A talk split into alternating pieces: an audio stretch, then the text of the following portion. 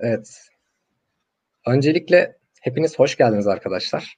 Ben Ali Ataman. İstanbul Teknik Üniversitesi Journal Club olarak bu dönem ilk kez düzenlediğimiz Journal Talks etkinliğimizle sizlerle beraberiz. Bu etkinliğin amacı bizlerin şu anda olmuş olduğu yoldan geçmiş hocalarımızın, yüksek lisans ve doktora öğrencilerinin e, çalışmalarını ve tecrübelerini sizlere aktarabilmek. Bugün yanımızda Burcu Alptekin hocamız var. E, lisans eğitimini İTÜ Moleküler Biyoloji ve Genetik bölümünde almış. E, ve şu anda Winston Madison Üniversitesi'nde bitki genetiği üzerine çalışmalarını sürdürüyor. Hocam hoş geldiniz. Merhaba Ali, hoş bulduk. Hocam kısaca sizi bir tanıyabilir miyiz? Tabii, aslında bundan sunumda da biraz bahsedecektim ama şöyle anlatayım. Ben İTÜ Moleküler Biyoloji Genetik bölümünü 2014 yılında bitirdim. Daha sonra doktora çalışmalarıma başladım ve doktora çalışmalarımda da bitki genetiği üzerine işler yaptım. Biraz bitki moleküler biyolojisi, biraz bitki genetiği. doktoramı da Montana State Üniversitesi'nde tamamladım. şimdi Wisconsin Madison Üniversitesi'nde yine bitki moleküler biyolojisinin farklı bir alanı üzerinden çalışmalarıma devam ediyorum. Um, aslında ben İTÜ'de okurken pek bitki çalışmak aklımda yoktu. Çünkü bitki biyolojisiyle ilgili hiçbir şey bilmiyordum açıkçası. Bu nedenle de um, yani hiçbir fikrim yoktu bitki çalışacağımla ilgili. Aksine ben de kanser çalışmak ya da işte biraz daha nörobilim çalışmak o tip alanlara yönelmek istiyordum.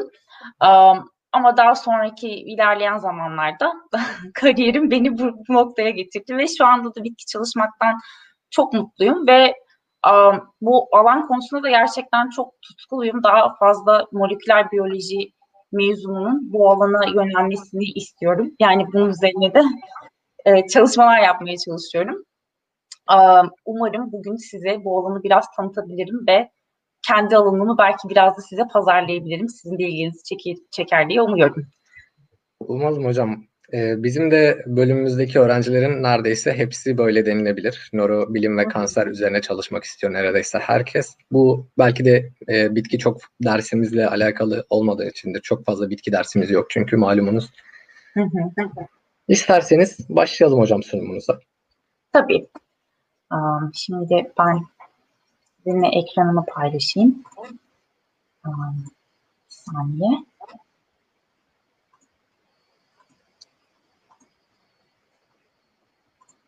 Aa, sunumumu şu anda görüyor musunuz? Şu an dosyanız gözüküyor hocam. Aa, şimdi? Ee, şöyle yapalım. Kapatın e, şeyi. Tekrar e, sunum üzerinden açalım. Öyle daha iyi.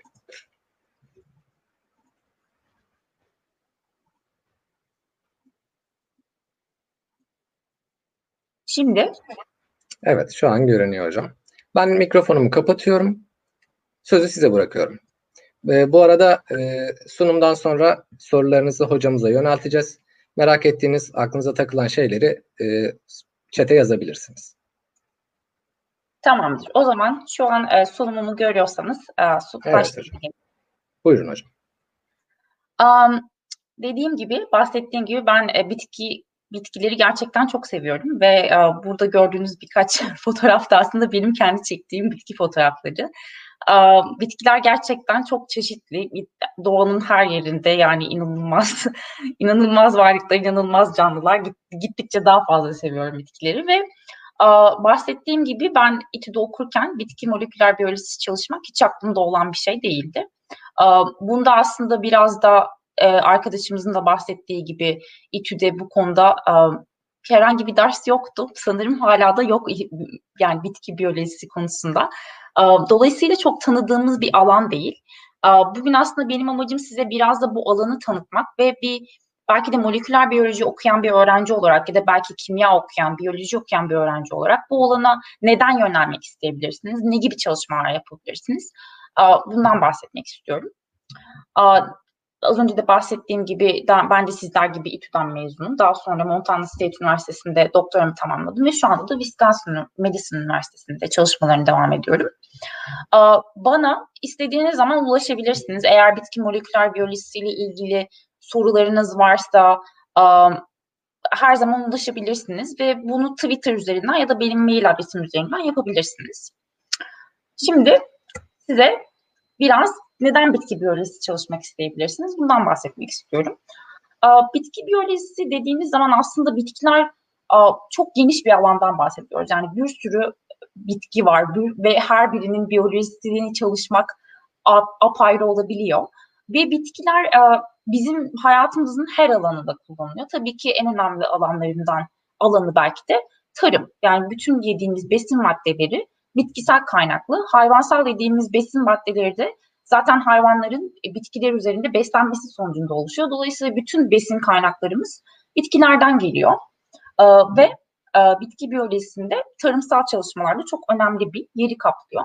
Diye, bir diğer alansa aslında bütün kullandığımız e, tıbbi malzemeler ve ilaçlar da yine bitkilerden sağlanıyor. Mesela burada gördüğünüz bitki haşhaş bitkisi ve haşhaş bitkisinin um, tohumlarından aslında bizler hepimizin kullandığı morfin maddesini, hepimizin kullandığı derken e, tıp alanında çok önemli olan e, morfin maddesini elde ediyoruz. E, ve bunun gibi daha birçok ilaç e, yine bitkilerden elde ediliyor. Diğer bir örneğini yine aspirin olarak verebiliriz. Başka bir alansa endüstriyel alanda da bitkiler çok önemli. Bütün e, hemen hemen e, bütün endüstri malzemeleri bitkilerden üretilebiliyor. Mesela bunlardan önemli bir tanesi pamuk burada gördüğünüz. Ama pamuk dışında başka um, endüstride kullanılan birçok malzeme yine bitkilerden üretiliyor. Dolayısıyla bitkiler hayatımızın her alanında ve bitki çalışmak istiyorsanız um, hayatın herhangi bir alanına dokunacak bir alanda çalışma yapabilirsiniz. Ve sizinle aslında neden bitki çalışmak isteyebilirsiniz konusunda konuşmak istediğim önemli şeylerden birisi de dünyamızın sorunları. Yani şu anda gerçekten dünyamızın çok önemli sorunları var. Bunlardan bir tanesi, e, yani iki tanesi küresel ısınma ve nüfus artışı bildiğiniz gibi. Şu anda dünyamızın nüfusu yaklaşık 7 milyar insan civarında ve bu sayı gittikçe artıyor tabii ki de ve 2050 yılı civarında dünya nüfusunun yaklaşık 9 milyara ulaşması bekleniyor ve bu gerçekten oldukça yüksek bir rakam. Ve bunun beraberinde getireceği sorunlardan en önemlisi küresel gıda krizi krizi olacak ve şu anda da zaten bunun etkilerini görüyoruz. Küresel gıda krizinin daha hani daha da alevlendiren bir şeyse zaten küresel ısınma olacak. Çünkü küresel ısınma ile birlikte dünyanın değişen iklimi değişiyor. İkliminin dışında aynı zamanda bu iklim değişiklikleri hem toprağın yapısını etkiliyor ve bütün ekosistemi değiştiriyor aslında. Dolayısıyla bitkilerin de bulundukları çevreye uyum sağlamaları daha da zorlaşıyor. Mesela kuraklık oluyor ve bütün besin maddelerini etkiliyor bu. Dolayısıyla dünya için şu anda bu çok önemli bir sorun. Ve şu anda bile dünyamızda yaklaşık her yıl 7 ile 10 milyon insan zaten açlıktan ölüyor. Ve bu sayı tabii ki de artan rakamlarla birlikte daha da artacak. Artan nüfusla birlikte daha da yükselecek. Ve çok önemli bir sorun haline alacak gıda, küresel gıda krizi. Ve diğer bir önemli e, kriz ise şu anda e, var olan bir kriz. E, hidden hunger dediğimiz gizli açlık. Bu da şu, bunu şu şekilde tanımlayabiliriz. Dünya üzerinde besin maddelerini yani hepimiz tüketiyoruz ama besin maddelerinin, e, gıda maddelerinin besleyiciliğinin ne kadar e, iyi olduğu bazı noktalarda aslında bir soru işareti ve dünya, dünya üzerinde bundan e, e, müzdarip olan birçok insan var. Yani şu şekilde mesela e, yediğimiz besin maddelerinin içerisinde bazı maddeler eksik olabiliyor. Çinko gibi, demir gibi önemli metaller ya da bazı vitaminler. E, ve bunların eksikliğinden dolayı aslında e, insanlar besin tüketseler dahi açlık semptomları gösterebiliyorlar. Çünkü bu tip besin maddelerini alamamış oluyorlar. Buna da gizli açlık ya da hidden, hunger deniyor. Özellikle Afrika ülkelerinde oldukça önemli bir problem bu. Hatta belki hatırlarsınız belki bazı moleküler biyoloji derslerinden mesela golden rice ya da işte altın pirinç e, çalışmaları vardı. İşte pirincin içerisine A vitamini eklenmiş besin değerini arttırmak için. Bu da önemli sorunlardan bir tanesi. Bunun dışında dünyamızın sorunları bitmiyor gerçekten ve bu sorunların birçoğunda e, sorumlusu bizleriz aslında. Bir diğeri de enerji krizi. Şu anda bildiğiniz gibi e, biz enerjimizin büyük bir kısmını fosil yakıtlardan karşılıyoruz ve e, bu fosil yakıtlarda bildiğiniz gibi sınırlı bir kaynak. Aynı zamanda bu fosil yakıtların kullanımı dünyaya çok büyük de zararlar veriyor. Zaten küresel ısınmanın en büyük kaynaklarından bir tanesi fosil yakıtlar.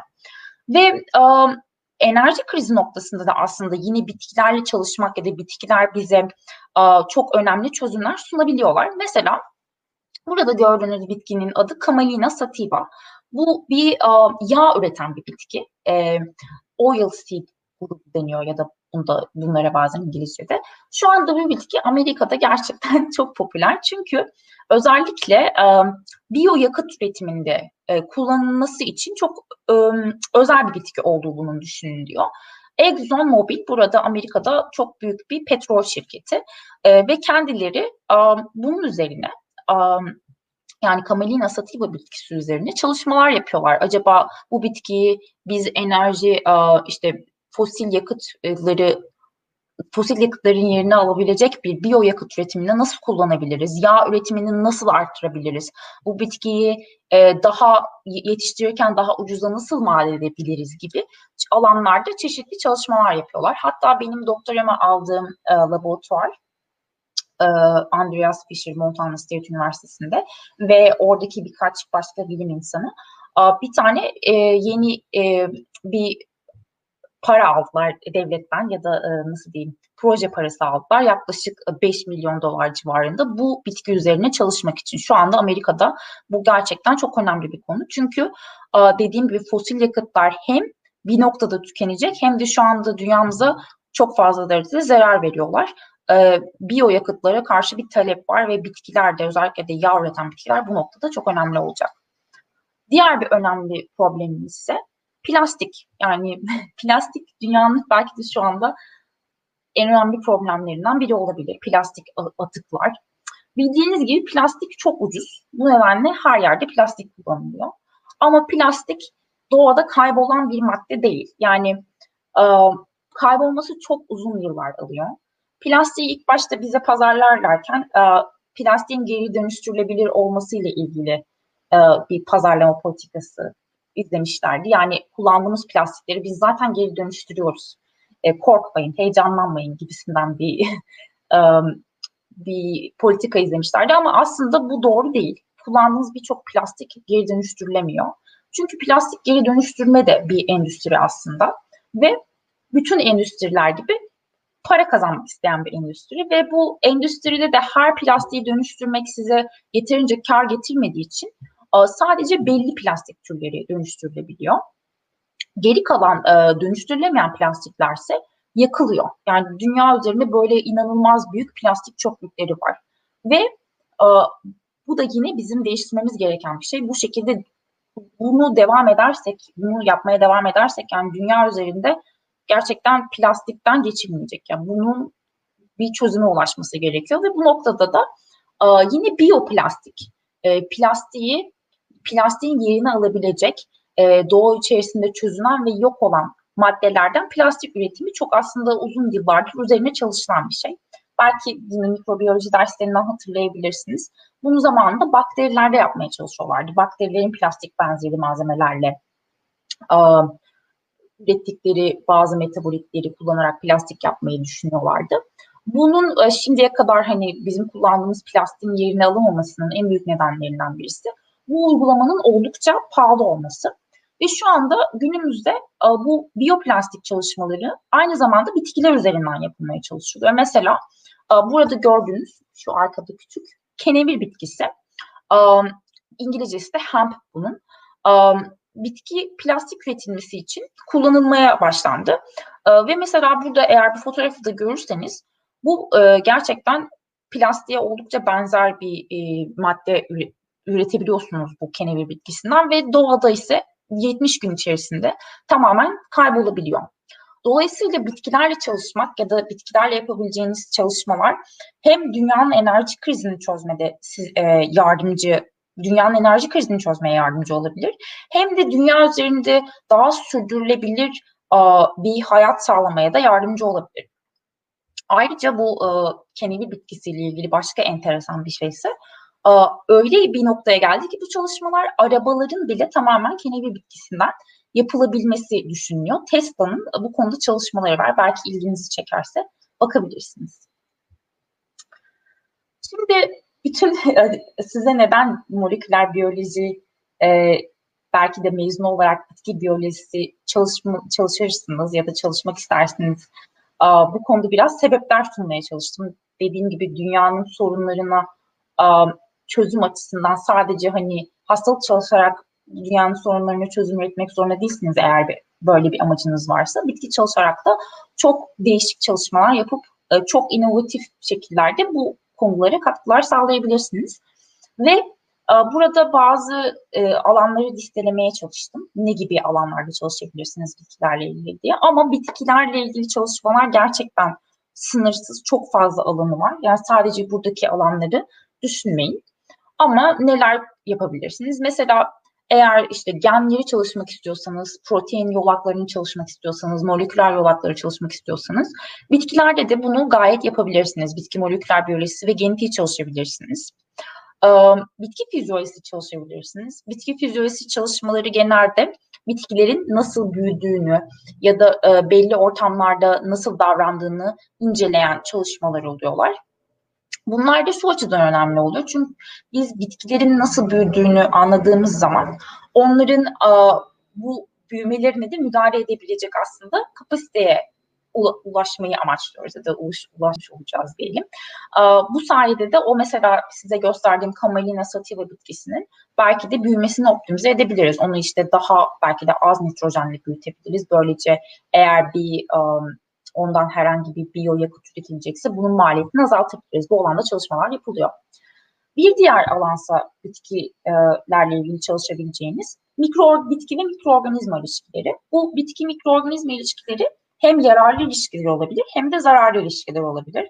Zararlı ilişkiler derken aynı bizim hastalandığımız gibi bizim vücudumuza parazitlerin girdiği, virüslerin girdiği, bakterilerin girdiği gibi bitkilerin de vücutlarına, o yapılarına bu organizmalar giriyor ve onların e, hastalanmasına neden oluyor. Bu alanda da yapılan e, bir sürü çalışmalar var. Bunlar genelde bitki patolojisi çalışmaları diyor da geçiyor. Aa, ve bu alanda moleküler biyoloji mezunu olarak ilginizi çekebilecek hastalıkların mekanizmalarını çalışan, mesela işte bir patojen bitkiye nasıl giriyor, ondan sonra onu nasıl hasta ediyor. Bu alanda çok değişik çalışmalar var. Bir moleküler biyoloji mezunu olarak um, ilginizi çekebilecek. Bir diğer alanda, belki bunlar biraz daha yeni alanlar, bitki sentetik biyolojisi ve e, bitki nanomateryal çalışmaları. Um, Bunlar daha çok yeni alanlar ama bitkide de e, yeni yeni çalışılmaya başlanmış alanlar. Bunlarla ilgili ben size birkaç örnek çalışma da göstereceğim. Umarım hoşunuza gider.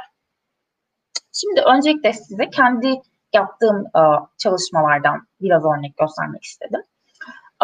Bu çalışmam benim henüz yayınlandı. E, daha yani bu geçtiğimiz ay içerisinde yayınlandı. Ve benim doktora doktoramda çalıştığım konulardan bir tanesiydi. Ee, size bunu göstermek istedim çünkü belki de hani size bir örnek olmasını istedim. Nasıl bir şey yapılıyor acaba bitki moleküler çalışmaları ya da bitki genetiği çalışmaları nasıl oluyor? Bunu anlamanız açısından. Şimdi ben e, doktora sürecimde e, buğday ve arpa bitkileri üzerine çalıştım. Buğday e, çok önemli bir bitki. Zaten hepimizin bildiği gibi temel gıda maddelerinden birisi. Arpa da e, şu açıdan önemli. Arpa çok kullanımlı bir bitki. Arpadan hem siz e, hayvan yemi elde edebiliyorsunuz hem biranın, e, bira üretiminin ya da malt endüstrisinin en büyük kaynaklarından birisi yine bira, biralık arpa ya da malt arpası diyebiliriz. Onun dışında aynı zamanda tabii insan yiyeceği olarak da kullanılabiliyor ama e, genelde arpanın en önemli kullanımının e, bira için ayrıldığını söyleyebiliriz. Büyük bir kısmı bira yapımında kullanılıyor. Ve özellikle Amerika'da bu oldukça önemli bir endüstri. Ve e, her e, arpa bitkisi de bu arada bira yapımı için kullanılamıyor. E, bira yapımı için kullanılması gereken arpanın e, tohumlarının büyük olması gerekiyor ve içerisinde bolca şeker olması gerekiyor. Karbonhidrat olması gerekiyor. Protein oranının az, karbonhidrat oranının yüksek olması gerekiyor. Bunun için de e, belli yani belli gruplar bu e, tohumların nasıl acaba biz karbonhidrat miktarını arttırabiliriz, protein miktarını azaltabiliriz üzerine çalışmalar yapıyorlar. Bunun üzerine de Montana State Üniversitesi'nde, Montana Eyalet Üniversitesi'nde çalışan gruplar vardı. Burada bir tanesini görebilirsiniz. Benim mentorlarımdan bir tanesi Jamie Sherman.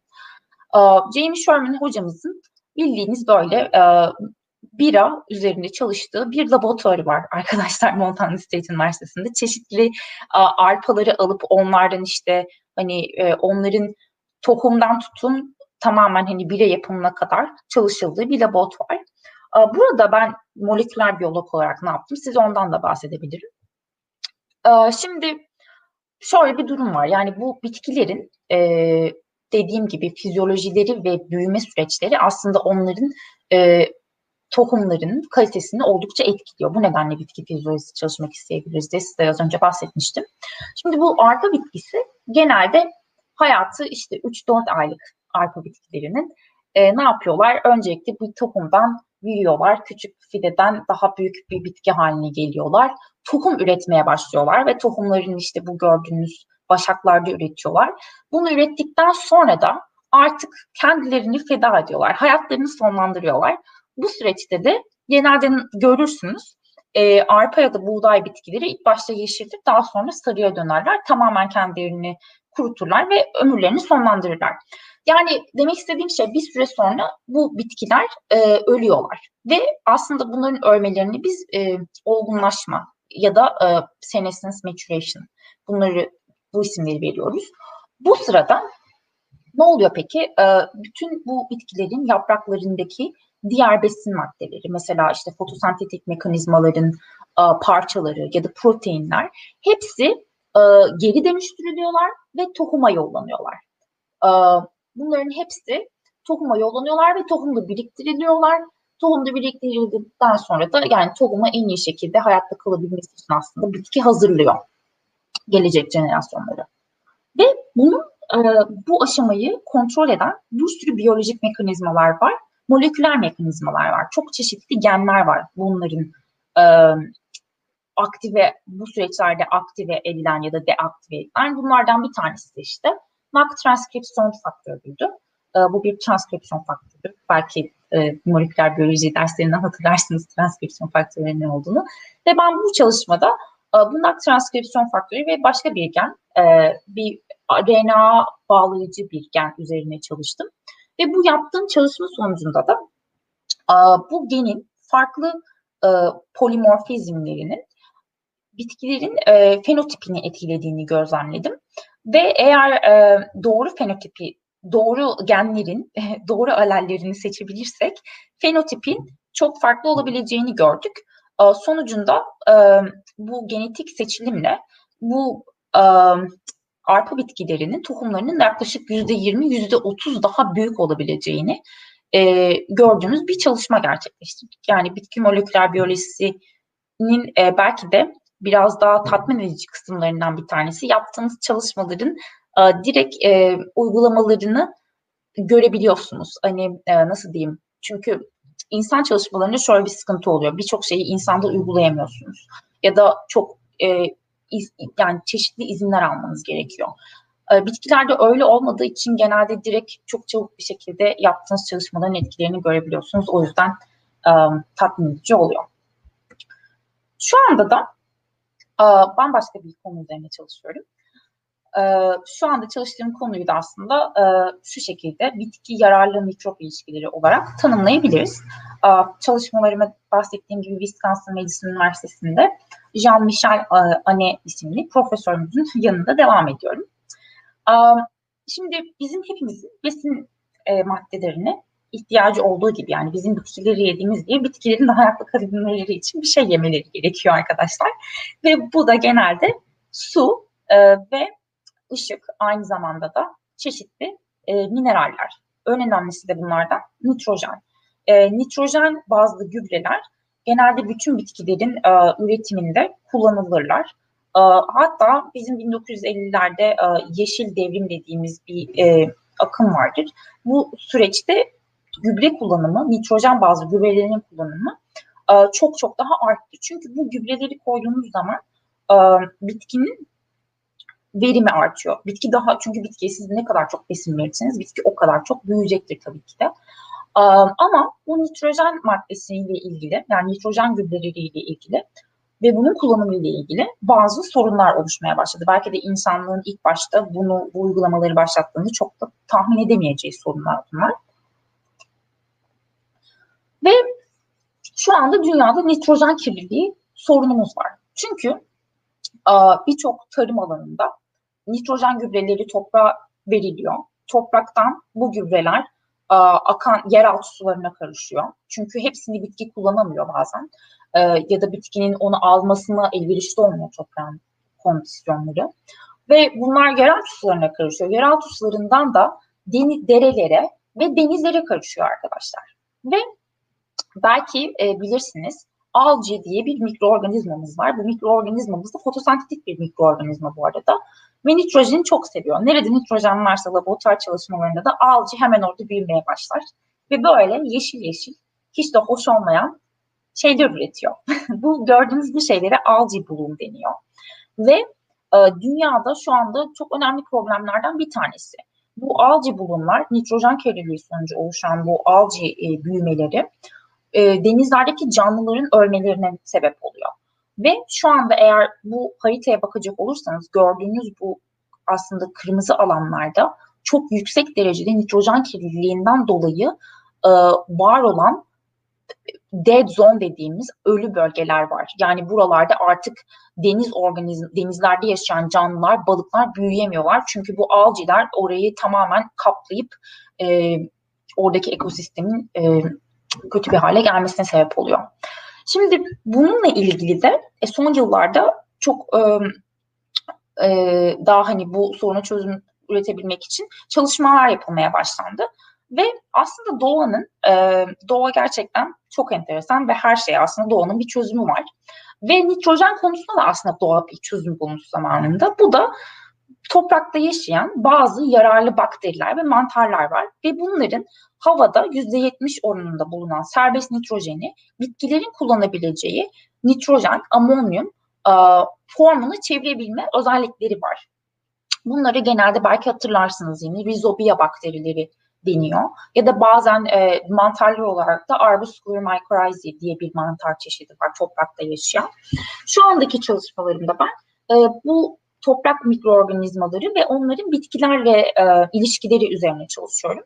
Bu gördüğünüz genelde bu bitkiler, e, bu pardon bu bakteriler e, özellikle e, legüm dediğimiz yani baklagillerin e, köklerinde yaşıyorlar. Ama mesela Arbusculus mycorrhizae dediğimiz mantar türü doğadaki bütün bitkilerin yaklaşık %70'i 80'iyle yararlı ilişkiler kurabiliyor. Ve bunların da bir moleküler biyolojisi var. Yani bu bakterinin benim şu anda çalıştığım bu bakterilerin ve mantarların bitkilerle iletişim kur, kurarken, kökleriyle iletişim kurarken nasıl moleküler yolakları izlediğini çalışıyor. Yani hangi genler aktive oluyor, o genler aktive olduktan sonra ne gibi mekanizmalar hem bitkide hem de e, mantarda ya da bakteride açılıyor. Ondan sonra onların sonuçları neler oluyor? Bunlar üzerine çalışmalar yapıyoruz. Eğer daha fazla öğrenmek isterseniz bu konuyla ilgili e, buradan Jean Michel'in e, laboratuvarının sayfasına bakabilirsiniz. E, çok güzel açıklamaları var bu konuyla ilgili. Şimdi bunlar e, anlattıklarım umarım ilginizi çekmiştir ve sizi heyecanlandırmıştır. E, bunlar hani benim şimdiye kadar yaptığım birkaç çalışma ve dediğim gibi bitki dünyasında gerçekten inanılmaz çalışmalar e, var ve benim de bazılarını hem çok e, böyle ilgili izlediğim çalışmaları sizlerle paylaşmak istedim. Belki size de hani bir e, ilham kaynağı olur diye. Bunlardan bir tanesi aslında e, yıllardır e, belki de tarım alanında çalışan insanların bildiği bir çalışma olabilir. Fotosentez mühendisliği çalışmaları. Fotosentez bildiğiniz gibi bütün bitkilerin yaptığı bir şey ve e, aslında dünyamızın temelini oluşturan bir şey. Yani fotosentez olmasaydı hiçbirimiz doğmazdık herhalde.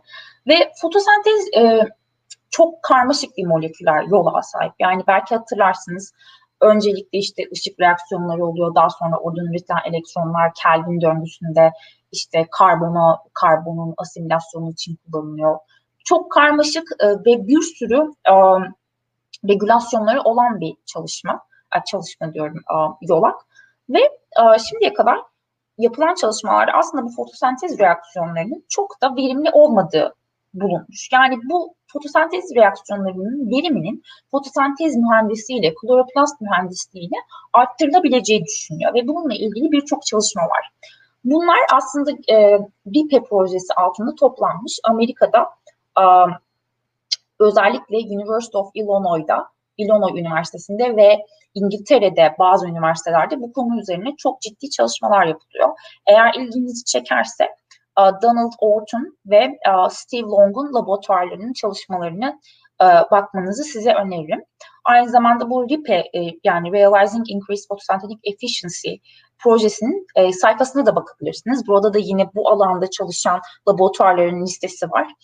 Çok enteresan gerçekten çalışmalar yapılıyor ve bitki alanında hot topic dediğimiz hani çok önemli alanlardan bir tanesi. Çünkü siz fotosentezi arttırdığınızda ya da fotosentezin verimliliğini arttırdığınızda bitkilerin de verimliliğini arttırıyorsunuz. Aslında sebebi bunların bu konuyu çalışmanın sebebi bu. Diğer bir alan ve beni çok heyecanlandıran bitkiler ve nanoteknoloji alanları. Yani nanoteknoloji ile bitki biliminin kesiştiği alanlar. E, nanoteknoloji gerçekten çok e, enteresan bir alan. Herhalde bazen düşünüyorum moleküler biyolog olmasaydım muhtemelen e, nanoteknoloji ok- okumak isterdim ya da materyal bilimi okumak isterdim diye düşünüyorum. Çok enteresan bir alan bence. Ve bununla şu anda bitkinin kesişimiyle bu nanoteknoloji ve bitkinin bitki alanının kesişimi alanında bazı çalışmalar yapılıyor şu anda dünyada. Özellikle bu çalışmalar ilginizi çekiyorsa Amerika'da Kaliforniya okullarında yapılıyor. Mesela bunlardan bir tanesi yine kloroplast, kloroplastı yani fotosentezin verimliliğini, fotosentez reaksiyonlarının verimliliğini nanoteknoloji yoluyla arttırma konusunda, nanosensörler geliştirme konusunda çalışmalar yapılıyor. Özellikle bu alanda Kaliforniya'da Giraldo Lab var. E, çalışmaları gerçekten çok enteresan. Onların çalışmalarına bakabilirsiniz. E, bir başka alanda e, bitki transformasyon alanları. Şimdi genelde böyle bitki çalışmalarını insanlar düşündüğünde hep GDO'lu bitki yapmak falan gibi şeyler düşünüyorlar ve hep böyle hani diyoruz ya genetiği değiştirilmiş bitki, genetiği değiştirildi bütün yiyeceklerin, gıdaların.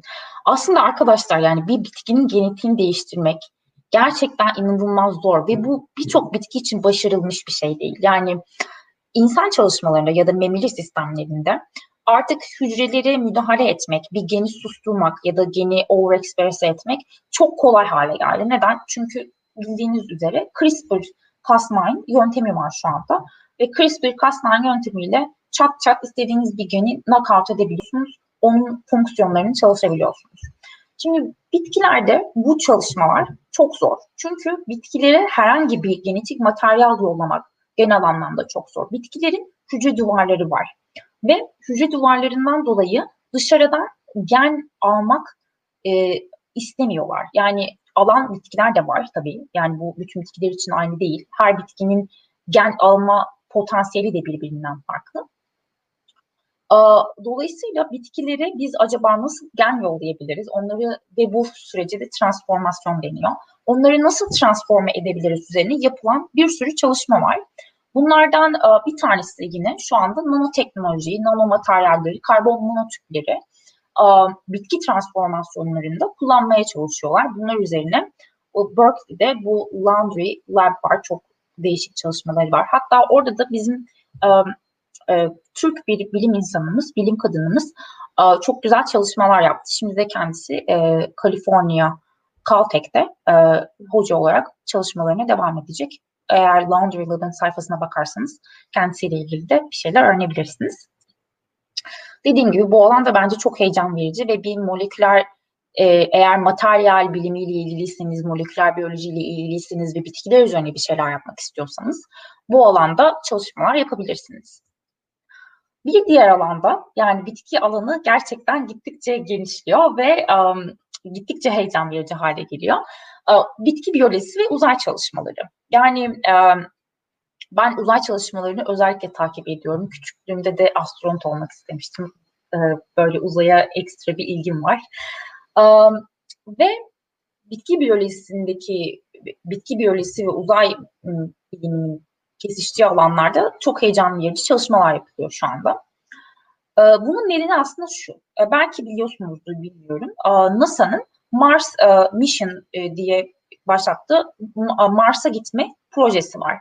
Ve bu Mars'a gitme projesi böyle hani Ay'a gitmek 6 ayda olan bir bir şey. Yani 6 ayda gidip gelebiliyorsunuz Ay'a. Ama Mars öyle olmayacak. Mars'a gitmek dediğiniz olay yaklaşık 2 yıllık bir proje. Yani gittiğiniz zaman orada belli bir süre kalmanız gerekiyor ve gitmeniz de çok uzun bir vakit alacak. Dolayısıyla şu anda NASA'nın en önemli hedeflerinden bir tanesi e, Space Station'da yani uzay üstünde belli e, sürdürülebilir bir yaşam oluşturabilmek. Ve bunun için de aslında sizin bitkilere ihtiyacınız var. Yani sizin e, çalışmaların ana hedefi şu. Biz acaba uzay istasyonunda bitki yetiştirebilir miyiz? Bitki büyütebilir miyiz? Bu bitki, büyüttüğümüz bitkileri besin maddesi olarak kullanabilir miyiz? Şunun üzerine, bunun üzerine şu anda birçok çalışma var ve evet arkadaşlar uzay üstünde bitki yetiştirebilirsiniz. E, ben kendim e, geçen sene bir konferansla birlikte Houston'da Johnson Space e, üstüne Center'a gittik ve e, orada gördüm yani gerçekten insanlar uzayda buğday dahi yetiştirebilmişler. Ama tabii tahmin edersiniz ki bunlar öyle kolay şeyler değil. Bir kere siz bitkileri hiçbir um, yani yer çekiminin olmadığı bir alanda yetiştirmekten bahsediyorsunuz. Dolayısıyla havanın olmadığı bir yerde değiştirmek, yetiştirmekten bahsediyorsunuz. Çok um, zor işler bunlar ama bunun üzerine şu anda inanılmaz çalışmalar var. Bir tanesi de bu çalışmaların aslında şu anda benim bulunduğum üniversitede Wisconsin Madison Üniversitesi'nde Gilroy Lab var. Eğer ilginizi çekiyorsa onların çalışmalarına bakabilirsiniz. Bu alanda çok değişik çalışmalar yapıyorlar. Aynı zamanda bitki biyolojisi ve uzay çalışmalarının bir diğer önemli olabileceği alanda şu. Çünkü siz uzay yani uzay mekiğinin içerisindeyken belli bir süre içerisinde ne biriktiriyorsunuz? Karbondioksit biriktiriyorsunuz ve bu karbondioksiti bitkiler alıp kullanıp tekrar ortama oksijen verebilirler. Dolayısıyla aynı zamanda hani uzay e, mekiklerinde acaba e, biz bitkileri nasıl e, hani havayı temizlemek için kullanabiliriz üzerine de çalışmalar yapılıyor eğer ilginizi çekerse. Şimdi bütün bu heyecan verici bitki çalışmalarından bahsettikten sonra size biraz da bitki çalışmanın e, zorluklarından bahsetmek istiyorum.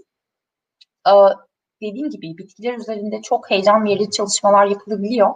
Ama e, yine de ben bitki biyolojisindeki çalışmaların biraz e, diğer alanlara göre yavaş ilerlediğini düşünüyorum. Bunun hani e, bazı sebepleri var. Birincisi genelde insan çalışmalarına, memeli sistemlerinin e, konu alan çalışmalara çok daha fazla para ayrılıyor. Bunun nedeni de tabii genelde ilaç sanayileri bu konulara çok fazla paralar ayırıyorlar. Bir de e, memeli sistemi diye düşündüğümüzde aslında geçen de bir arkadaşımla da bunu konuşuyordum. Genelde sadece bir organizmaya çalışıyorsunuz. O da insan. Um, ama bitkilerde bu böyle değil. Yani bütün bitkiler birbirinden çok farklı. Ve bunların içerisinde genomları e, diploid olan, haploid olan, ne bileyim hexaploid olan, e, inanılmaz e, büyük genomlara sahip olan e, çok karmaşık bitkiler var. Dolayısıyla bitki bitkileri çalışmak için o tekniklerin optimize edilmesi gerekiyor ve mesela bir bitki için optimize edilmiş olan bir teknik diğer bir bitki için işe yaramayabilir.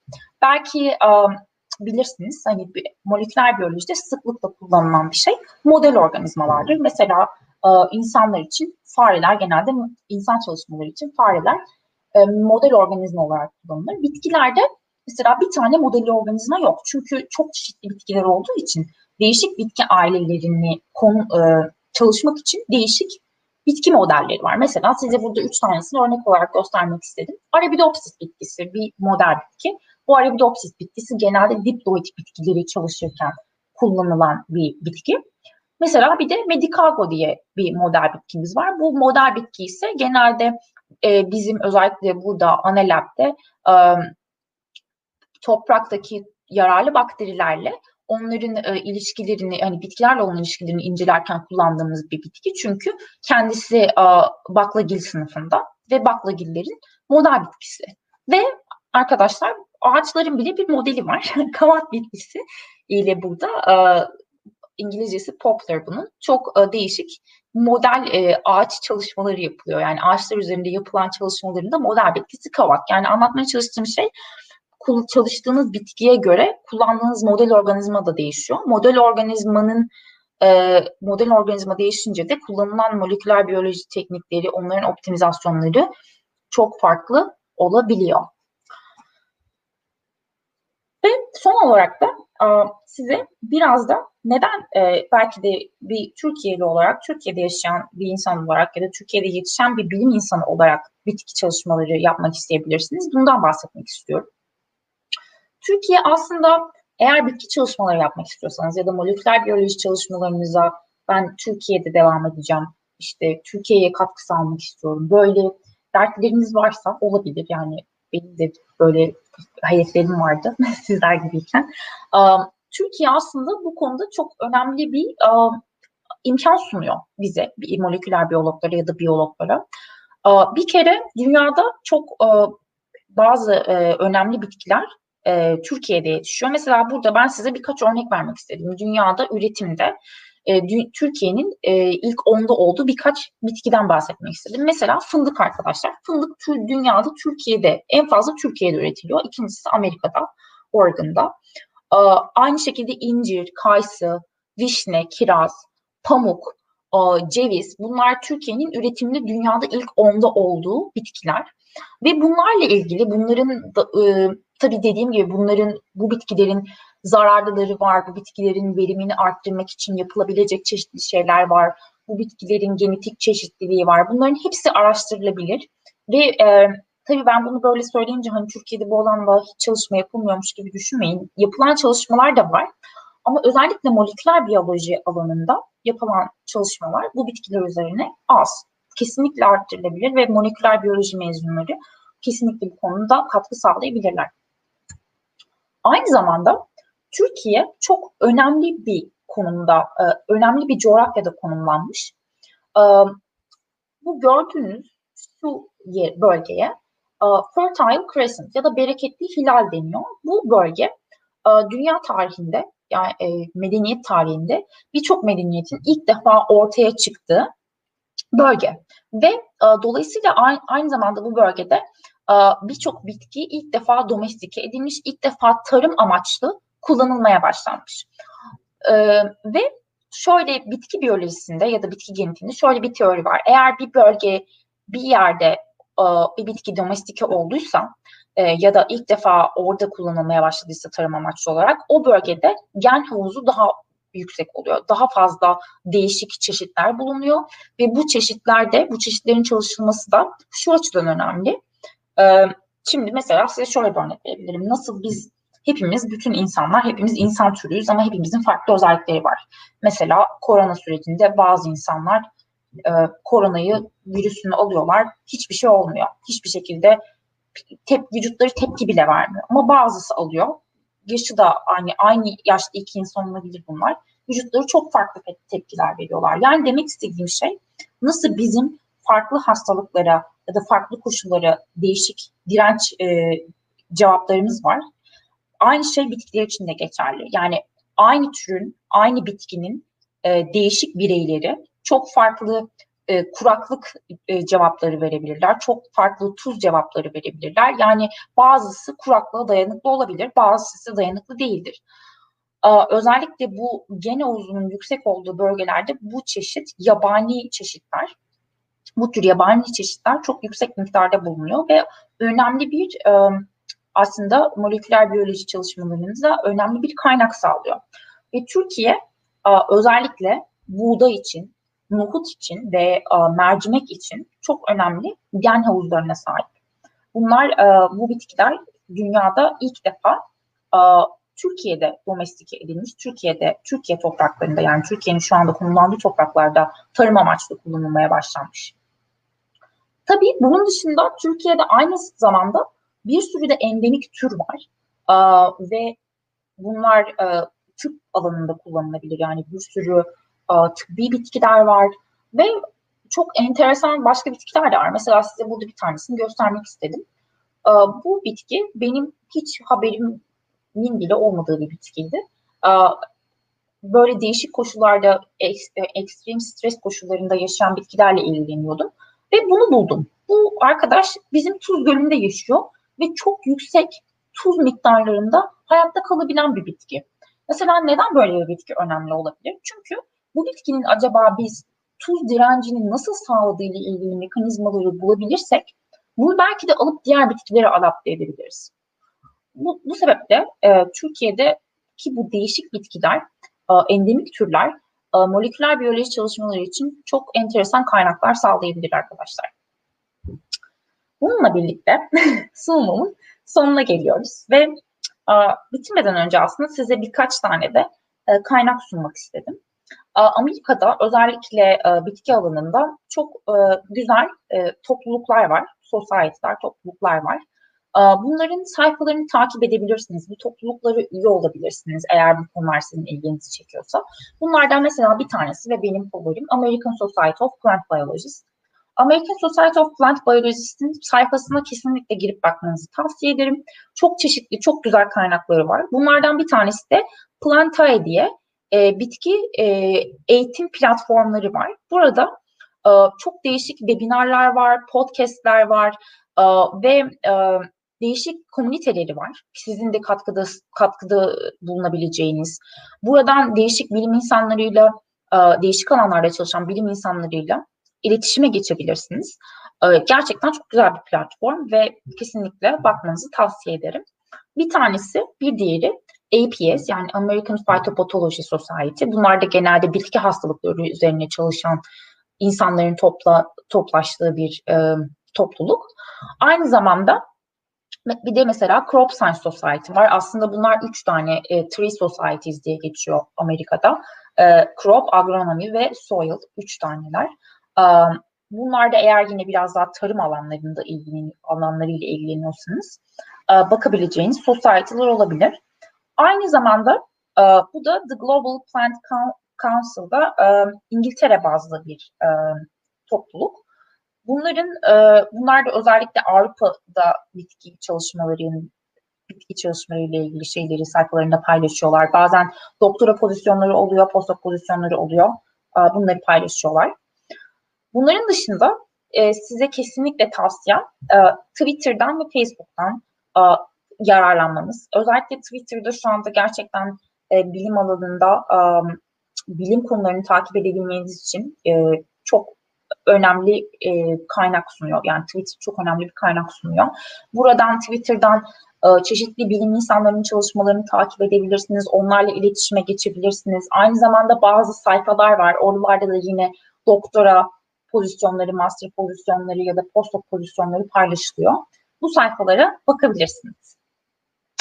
Bununla birlikte e, sunumumu sonlandırıyorum ve sizlerin de sorularını alabilirim. Hocam öncelikle çok teşekkürler. Elinize emeğinize sağlık. Ee, bitki konusunda böyle bakış açımızı bayağı bir genişlettiniz. Öncelikle onu söyleyeyim. Çok teşekkürler. Ee, hocam şöyle, öncelikle biz e, WhatsApp grubumuzdan bir soru vardı. Önce onu yönelteyim size. Hı hı. E, konu dağılmadan. E, Berna arkadaşımız demiş ki bitkilerin geçmişten geleceğe değişimi incelenerek, incelenerek nesli tükenmiş canlılar hakkında bilgi sahibi olabilir miyiz? Tabii ki de olabilirsiniz. Şimdi bitkilerde de hani e, yok olan, zaman içerisinde kaybolan bitkiler var. Aynı hayvanlarda olduğu gibi. Dolayısıyla e, bu konuda yani evrimsel bitki biyolojisi diye bir alan da var. Hani burada e, bütün alanlar arasında e, konuşamadığımız, e, bahsedemediğimiz alanlardan bir tanesi. Bu alanda kesinlikle çok önemli bir alan. Evrimsel bitki biyolojisi alanına bakabilir. Bu alanda çalışmalar var. Pekala hocam teşekkürler. Chat'ten bir soru geldi. Zeynep arkadaşımız demiş ki e, bitki nanomateryal mevcuttu slaytınızda. Bitkilerden nanomateryal üretimi nasıl gerçekleşir? Bunun kolaylığı, zorluğu açısından bilgi verebilir misiniz? Çok güzel bir soru. Şimdi bu genelde benim gösterdiğim nanomateryal çalışmaları bitkileri bitkileri nanomateryal kullanarak modifiye etmek üzerine. Bitkilerden nanomateryal yapılıyor mu? Bunu bilmiyorum.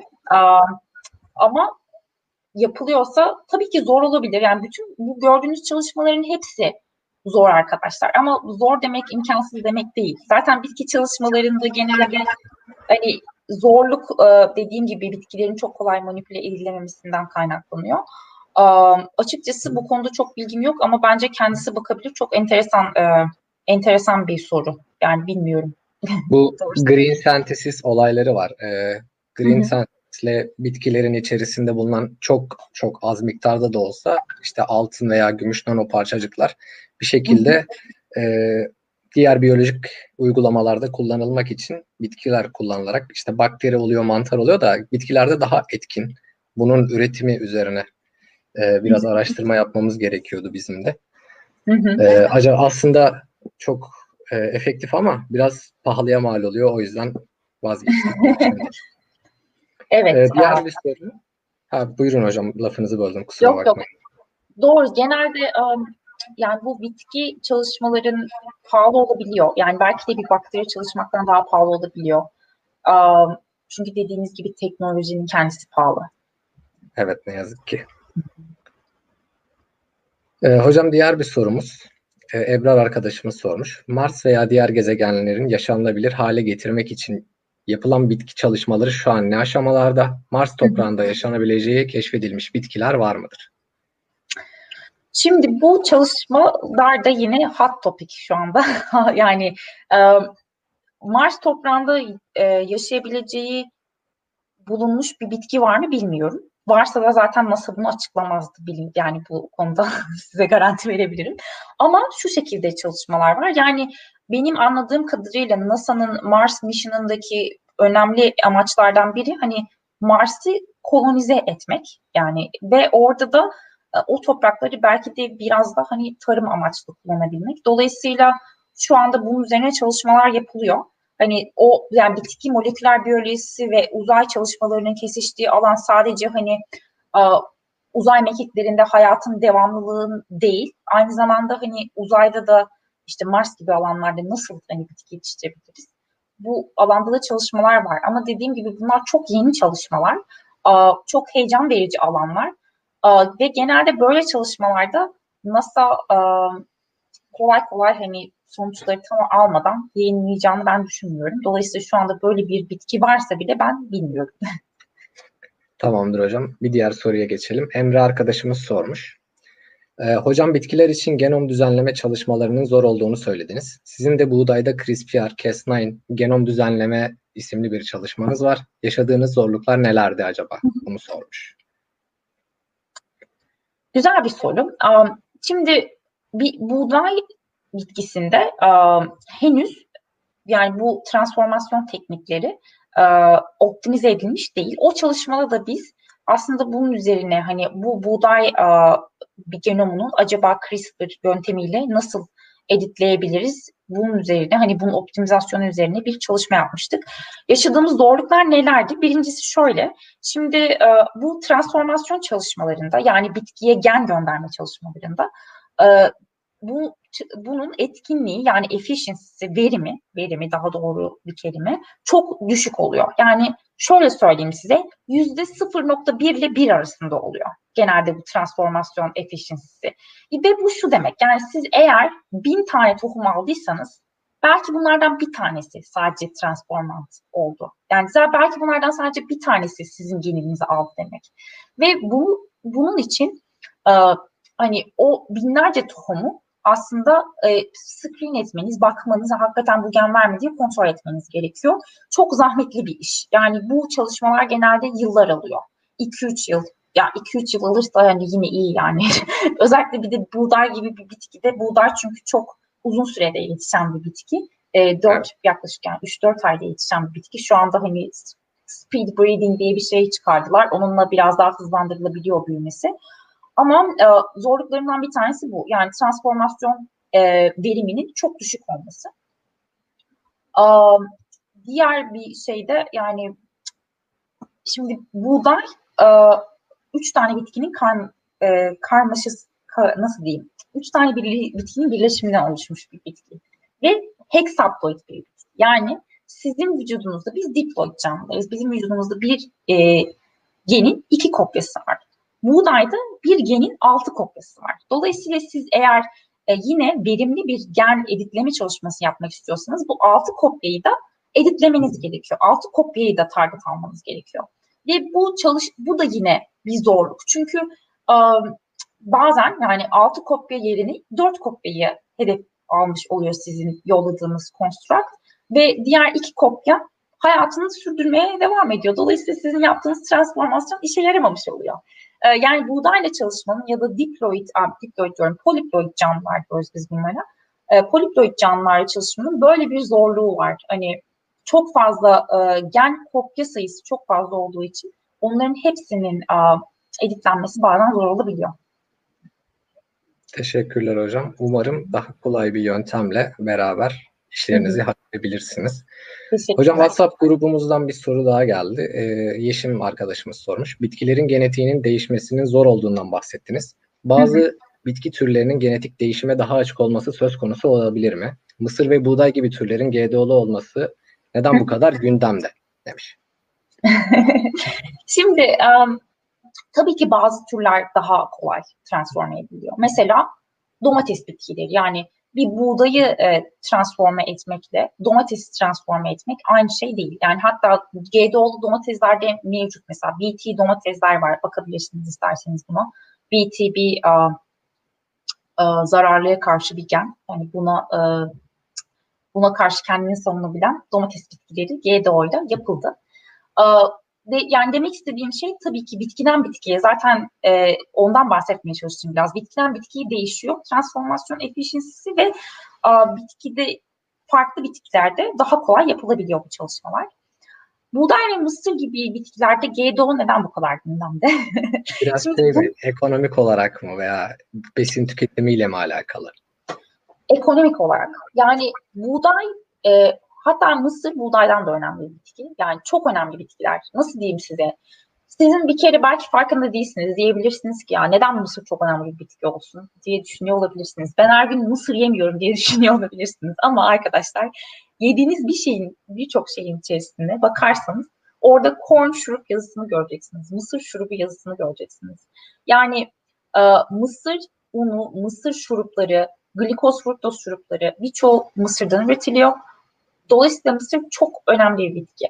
Buğday da çok önemli bir bitki. Çünkü buğdaydan birincisi un yapıyor, üretiyorsunuz. Undan ekmek üretiyorsunuz, makarna üretiyorsunuz. Dolayısıyla bu bitkiler ekonomik anlamda çok önemli bitkiler. Dünyada bu bunların hani düzgün tarımını yapan ülkeler çok büyük getiriler, çok büyük ekonomik getiriler sağlıyor. Ve GDO da burada hani eğer siz buğdayın ya da işte Mısır'ın e, genomunu değiştirmeyi optimize edebilirseniz ya da bunların hani e, belli genetikleriyle genetiğiyle biraz oynayıp hani e, onları daha optimal hale getirebilirseniz o zaman tabii ki daha fazla e, para kazanacaksınız. yani Kesinlikle. burada bir ekonomik fayda söz konusu. Tamamdır. Teşekkür ederim. Son bir sorumuz var hocam. Ee, Türkiye'de bitki çalışmakla ilgili bahsederken hayalleriniz vardı demişsiniz. E, şu an olmamasının bir sebebi var mı? Bunu bizimle paylaşmak ister misiniz demiş Meryem arkadaşımız. Aa, hmm, güzel bir soru. Ee, şöyle yani hayallerim hala var. yani Türk e, Türkiye'de e, ben Türkiye'de çok güzel çalışmalar yapılabileceğini düşünüyorum bitki alanında.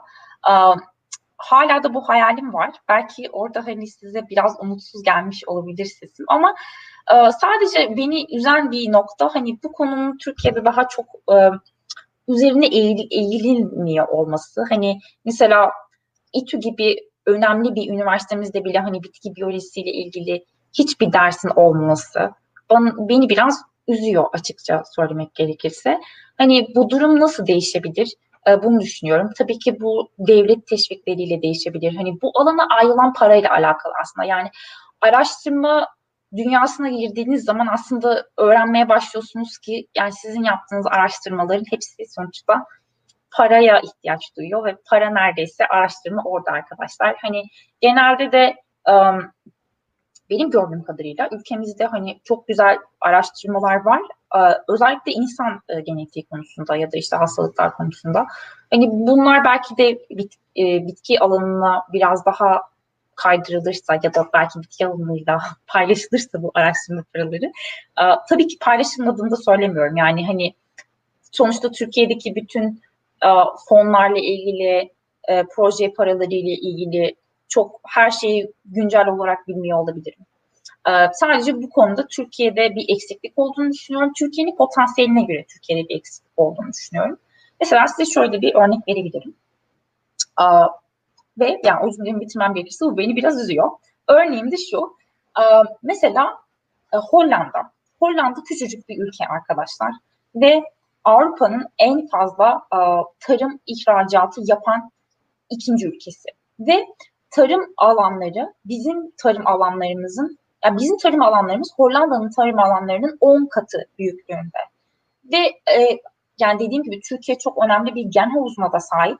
Çok değişik iklimlere sahip, e, farklı toprak özelliklerine sahip. Hani Hollanda'da Hollanda şu anda Avrupa'da muhtemelen eğer bitki biyolojisi alanına çalışmalar yapmak istiyorsanız, alanında çalışmalar yapmak istiyorsanız ya da doktora gitmek istiyorsanız, master'a gitmek istiyorsanız gidebileceğiniz en iyi üniversitelere sahip. Yani Wageningen Üniversitesi, Gent Üniversitesi um, ve dediğim gibi yani Türkiye'nin küçücük, Türkiye ile karşılaştırdığında minicik bir yer. Um, Konya kadar, Konya kadar bir yer. Evet, Konya kadar ama e, inanılmaz çalışmalar yapıyorlar.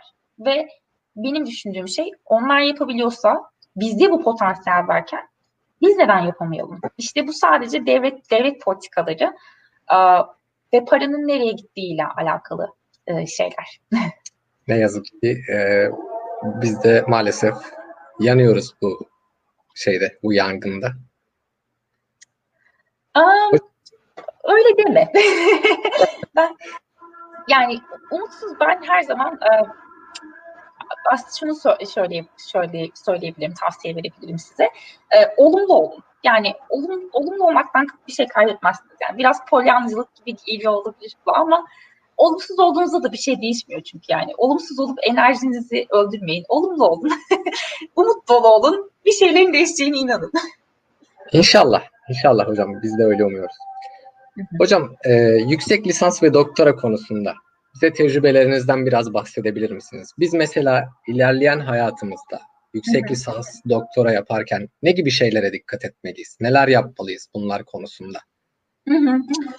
Um, evet, çok önemli sorular bunlar. yani uh, şimdi size ben kendi tecrübelerimden biraz bahsedecek olursam ben e, yüksek lisans yapmadım. Direkt doktoraya başladım. Uh, direkt doktoraya başlamamdaki e, mantığım da şuydu. Şöyle düşünüyordum. Ben hep zaten akademide kalmak istiyordum. Akademisyen olmak istiyordum. Master yaparak, yüksek lisans yaparak neden vakit kaybedeyim diye düşündüm.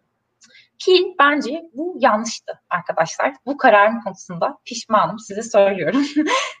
bence e, neden pişmanım onu da söyleyeyim. Çünkü doktora ile yüksek lisans arasında ciddi bir fark var. Yani doktora genelde 4-5-6 yıllık bir süreç. Yüksek lisans iki yıllık bir süreç. Hadi maksimum üç oluyor genelde moleküler biyolojide. Ve um, hani doktorayı bırakmak daha zor. Yüksek lisansı bırakabiliyorsunuz. Sanki daha kolay geliyor. Ama doktora hani böyle daha önemli bir e, nasıl diyeyim commitment gibi gözüküyor ve uh, daha ciddi. Doktora daha ciddi. Yani siz doktoraya lisanstan çıkıp doktoraya zıpladığınız zaman ne oldu mu oluyorsunuz? Yani ne oluyor şimdi bana?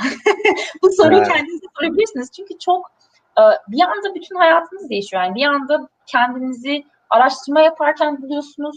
Hani doktora öğrencisinden beklentiler de daha yüksek oluyor. Dolayısıyla ben eğer hani özellikle de bilim e, dünyasında hani bilim yapmak istiyorum ama işte akademide kalsam mı kalmasam mı emin değilim falan. Böyle soruları olan arkadaşlar için kesinlikle öncelikle yüksek lisans yapmalarını tavsiye ederim. Benim kendi nacizane tecrübeme göre. Yani yüksek lisans yapan arkadaşlarımın ben e, daha bilinçli ilerlediğini düşünüyorum. Hani e, alanı görüp e, birazcık hani akademi nasıl ilerliyor, işler akademide nasıl işliyor, hani nasıl oluyor, nasıl yürüyor.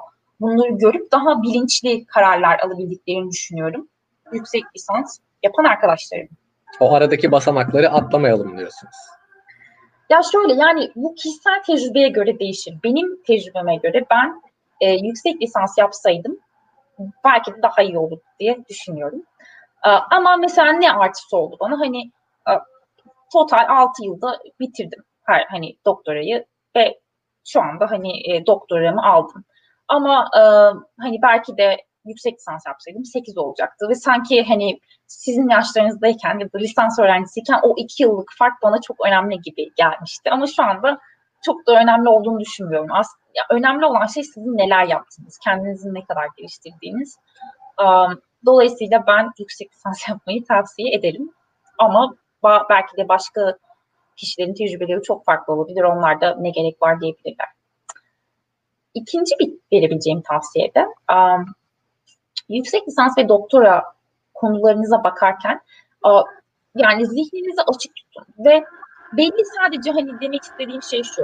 Sadece kanser ya da sinir bilim çalışmalarına odaklanmayın. Başka çalışmalara da bakın. Yani moleküler biyoloji okuyan bir insan birçok alanda birçok şey yapabilir. Hani e, özellikle yenilik, yenilik biraz daha hani inovasyonun yüksek olduğu alanlara bakabilirsiniz. Neler oluyor? Dünyada yeni neler üretiliyor?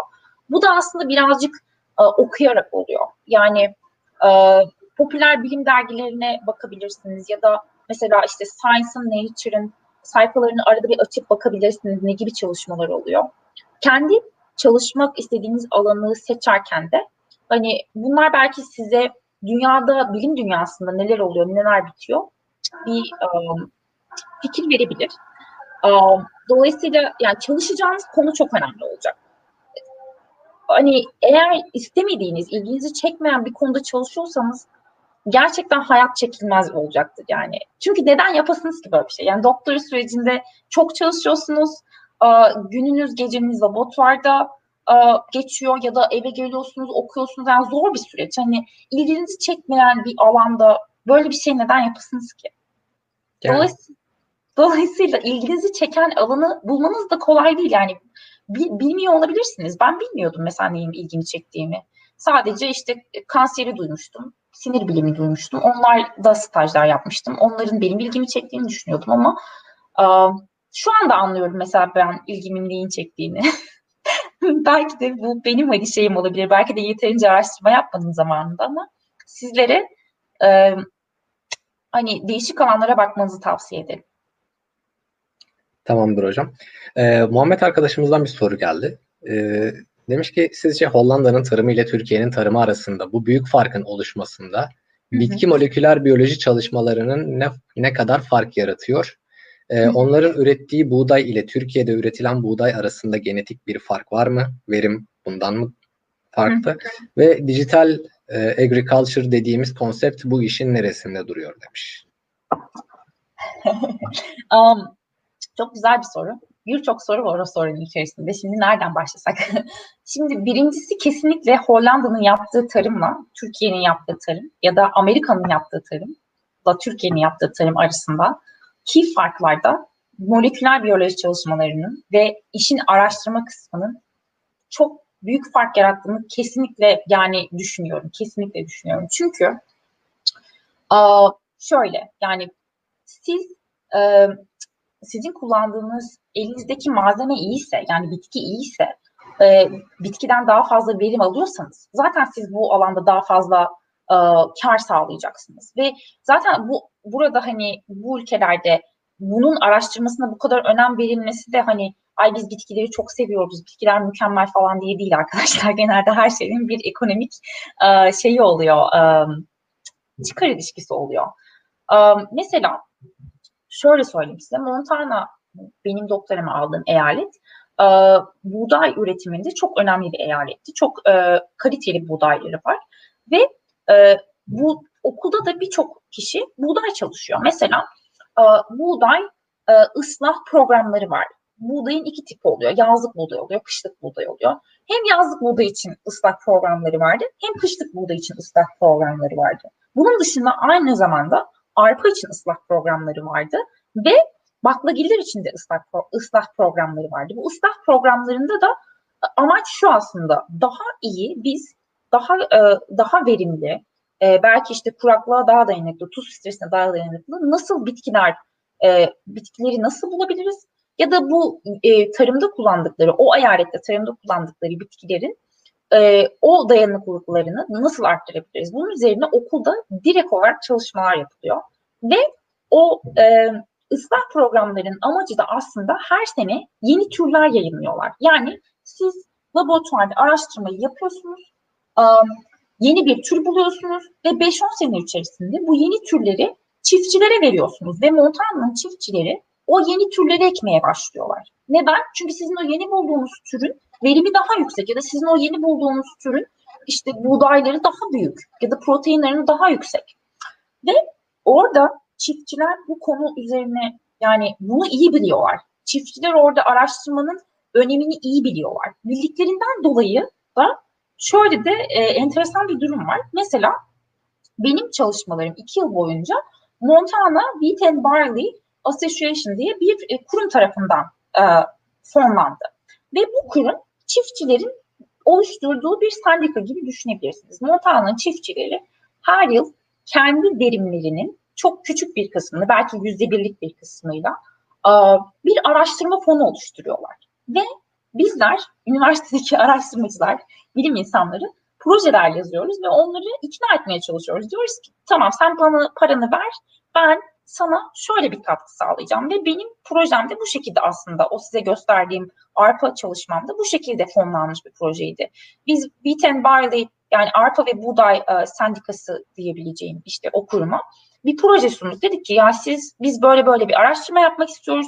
Bu araştırmanın da size şöyle bir katkısı olacak. Eğer e, siz bunu fonlarsanız işte biz arpa bu bitkilerinin e, e, boyutlarını arttıracağız, karbonhidrat miktarlarını arttıracağız ve sizin de bundan kazancınız olacak. Onlar da bize dediler ki tamam al o zaman sana yaklaşık işte 50 bin, 60 bin, 70 bin dolar bir para bununla git araştırmanı yap. Yani böyle hani işin tarım kısmının e, ve bilim kısmının bu kadar iç içe olduğu bir yerde dolayısıyla yani bu, bu kadar iç içe olduğu bir yerde hani gelişmenin olması tabii ki de kaçınılmaz. E, yani yani. bu da çok mümkün olmayan şeyler onlar ne yazık ki. Üzülerek söylüyorum ama biraz da gerçeği işim bu. Yani başka mesela bir örnek vereyim. Ee, yine burada Amerika'daki bir sistem, extension sistemleri var. Genelde üniversitelerin extension servisleri oluyor. Bu extension servisleri de şu, yine Montana State Üniversitesi'nden verebileceğim bir örnek. Siz bir çiftçisiniz ve tarlanızda abidik gubidik garip hastalıklar var. Bakıyorsunuz bitkileriniz ölmeye başlamış. Bakıyorsunuz toprakta acayip bir şeyler olmaya başlamış ve ne olduğunu bilmiyorsunuz. Extension servislerinin amacı e, size bu konuda e, destek sağlayabilmek. Yani ne yapıyorlar? Ben mesela bir çiftçiyim. Direkt olarak e, hastalıklı yaprağımı alıyorum e, ve Montana State Üniversitesi'ne götürüyorum. Oranın bilim insanları bana direkt olarak diyor ki tamam senin bitkinde şu hastalık var. Ve bu hastalığı e, çözebilmen için şöyle bir işte pestisayt kullanman gerekiyor ya da seneye e, şu bitkiyi toprağına ekmemen gerekiyor ki bu hastalık yok olsun. Yani demek istediğim şey hem e, araştırma kısmında üniversiteyle e, tarım kurumları birbiriyle çok iç içe çalışıyor. Hem de aynı zamanda üniversite e, çiftçilere çok büyük de bir hizmet sunuyor. Amerika'da. yani çok farklı gerçekten. Um, ve evet biraz üzücü. Keşke Türkiye'de bunlar olsa. Başka sorun devam neydi? Sorunun devamı şuydu. E, onların ürettiği buğdayla Türkiye'de üretilen buğday arasında genetik bir farklılık var mı? Hı-hı. Bir de dijital tarım dediğimiz konsept bunun neresinde? Tamam. Şimdi e, onların e, şimdi şöyle bir durum var. Bu konuda birazcık e, zor bir soru da. Onların ürettiği buğdayla yani özellikle Hollanda'nın ürettiği buğdayla ya da Amerika'nın ürettiği buğdayla Türkiye'nin buğdayı arasında direkt olarak bir genetik farklılık var mı? e, ya da yani tabii ki var. Değişik türler var. Türkiye'de yetişen değişik türler var. Burada yetişen değişik türler var ve bu türlerin hani toprak uyumları, kuraklık dayanıklılıkları ve e, besin değerleri farklı olabiliyor. Bu arada Türkiye'den çıkmış gerçekten bazı çok iyi buğday çeşitleri de var. Mesela Sönmez diye bir buğday türü var. Çok e, verim yüksek bir buğday türü. Ama e, yani bu sorunun yüzde yüz cevabını veremiyorum. Bir fark var.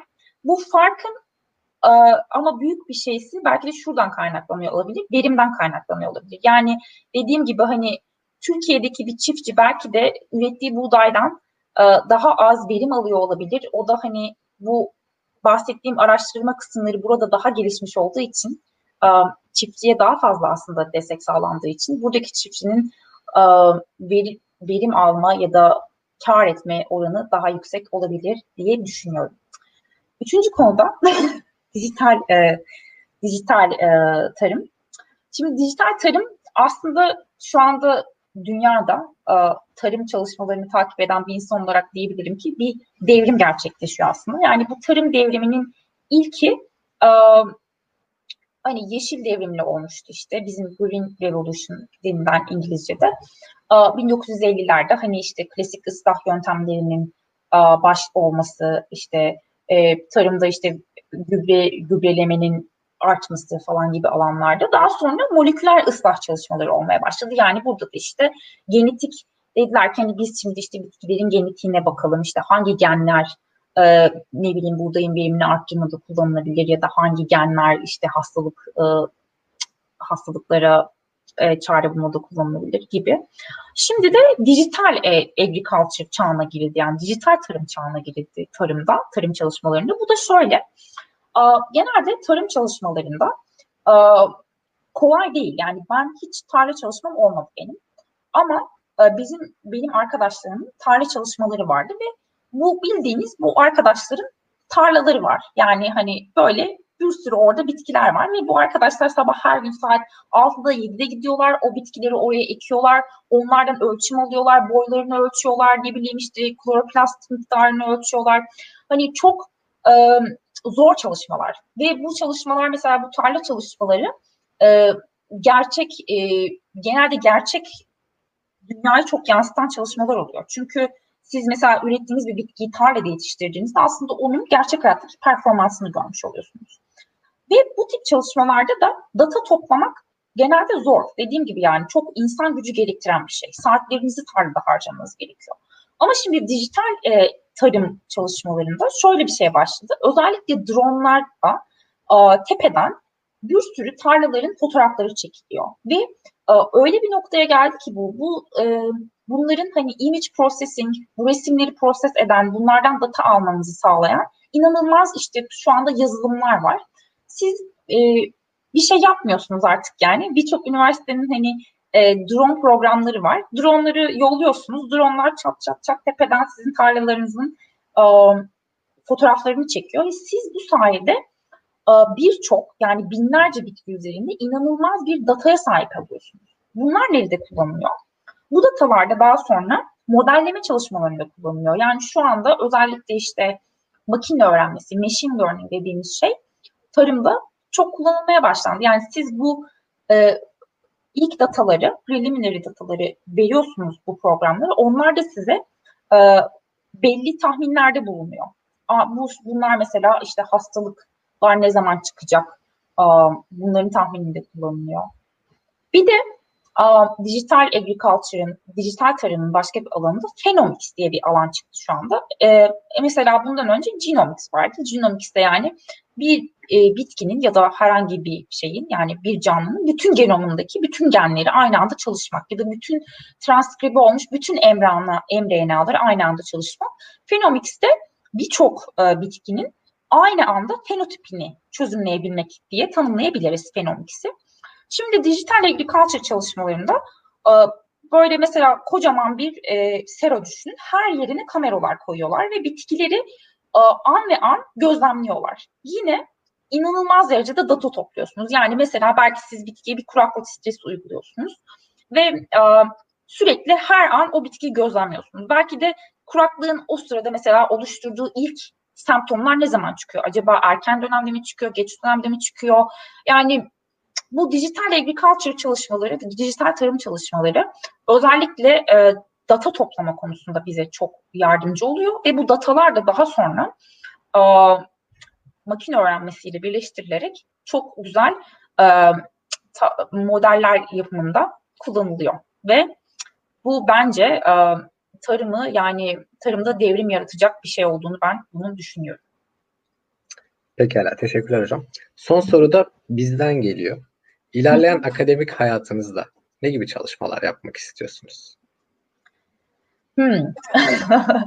yani um, çok çalışmalar yapmak istiyorum. Çok bir sürü ilgi alanım var. Gerçekten um, ne gibi çalışmalar yapmak istiyorum? Mesela bu şu anda çalıştığım alan benim gerçekten çok ilgimi çekiyor. Yani bitki ve topraktaki yararlı bakteriler arasındaki, yararlı mantarlar arasındaki ilişkiler. Zaten bu sebeple bu alanda şu anda postdoc yapıyorum. Ama bunun dışında mesela bitki sentetik biyolojisi çalışmaları da çok ilgimi çekiyor. Yani şu anda e, sentetik biyoloji de gerçekten yine biyolojiyi e, biyolojide devrime e, neden olacak e, önemli bir alan olduğunu düşünüyorum. E, sentetik biyolojinin mesela şu anda sentetik e, sentetik virüs bile yapıyorlar. Neden bir gün sentetik biz bir bitki genomu yapamayalım? Yani çünkü hani size bu bahsettiğim bütün bu e, bitki çalışmakla ilgili zorluklar aslında sentetik biyolojiyle belki de çözülebilir. Dolayısıyla sentetik biyoloji beni çok heyecanlandıran bir alan. Um, başka bir alanda e, benim çok ilgimi çeken e, extreme koşullarda yani çok zor aşırı stres koşullarında hayatta kalabilen bitkileri e, ben çok hoşuma gidiyor. Çünkü bu bitkiler genelde çok enteresan moleküler mekanizmalara sahip olabiliyorlar. Mesela size gösterdiğim o tuz gölünde yaşayan bitki gibi. Bu tuz gölünde yaşayan bitki e, acaba o tuzu yani çok yüksek miktarda tuzda yaşayabiliyor. Düşünsenize birçok şey orada ölürken, birçok canlı orada ölüyorken bu canlı orada hayatta kalıyor. Nasıl oluyor bu? Bunun moleküler mekanizması ne? Bunlar, bu bitkiler o topraklara nasıl adapte oluyorlar? Yani biraz hani stres adaptasyonu konularında da aa, merakım var. Bunlar benim şu anda kafamdaki e, top e, araştırma konuları diyebilirim. Hocam umarım istediğinizi en yakın zamanda yapabilirsiniz, başarabilirsiniz. Çok teşekkür ediyoruz sizlere. Ee, kendi ve kulübüm adına. Hı hı. Ee, bitirelim burada isterseniz. Başka sorumuz da yok. Tamam. Teşekkür ee, ediyoruz. Ben de çok teşekkür ederim. Eğer e, bu konularla ilgili herhangi bir sorunuz olursa bana e, Twitter'dan ve mailimden ulaşabilirsiniz. Umarım e, size e, biraz ufkunuzu açmak konusunda yardımcı olmuştur. Teşekkürler bana bir imkan sağladığınız için. Biz teşekkür ederiz hocam. İyi akşamlar tekrar. İyi akşamlar.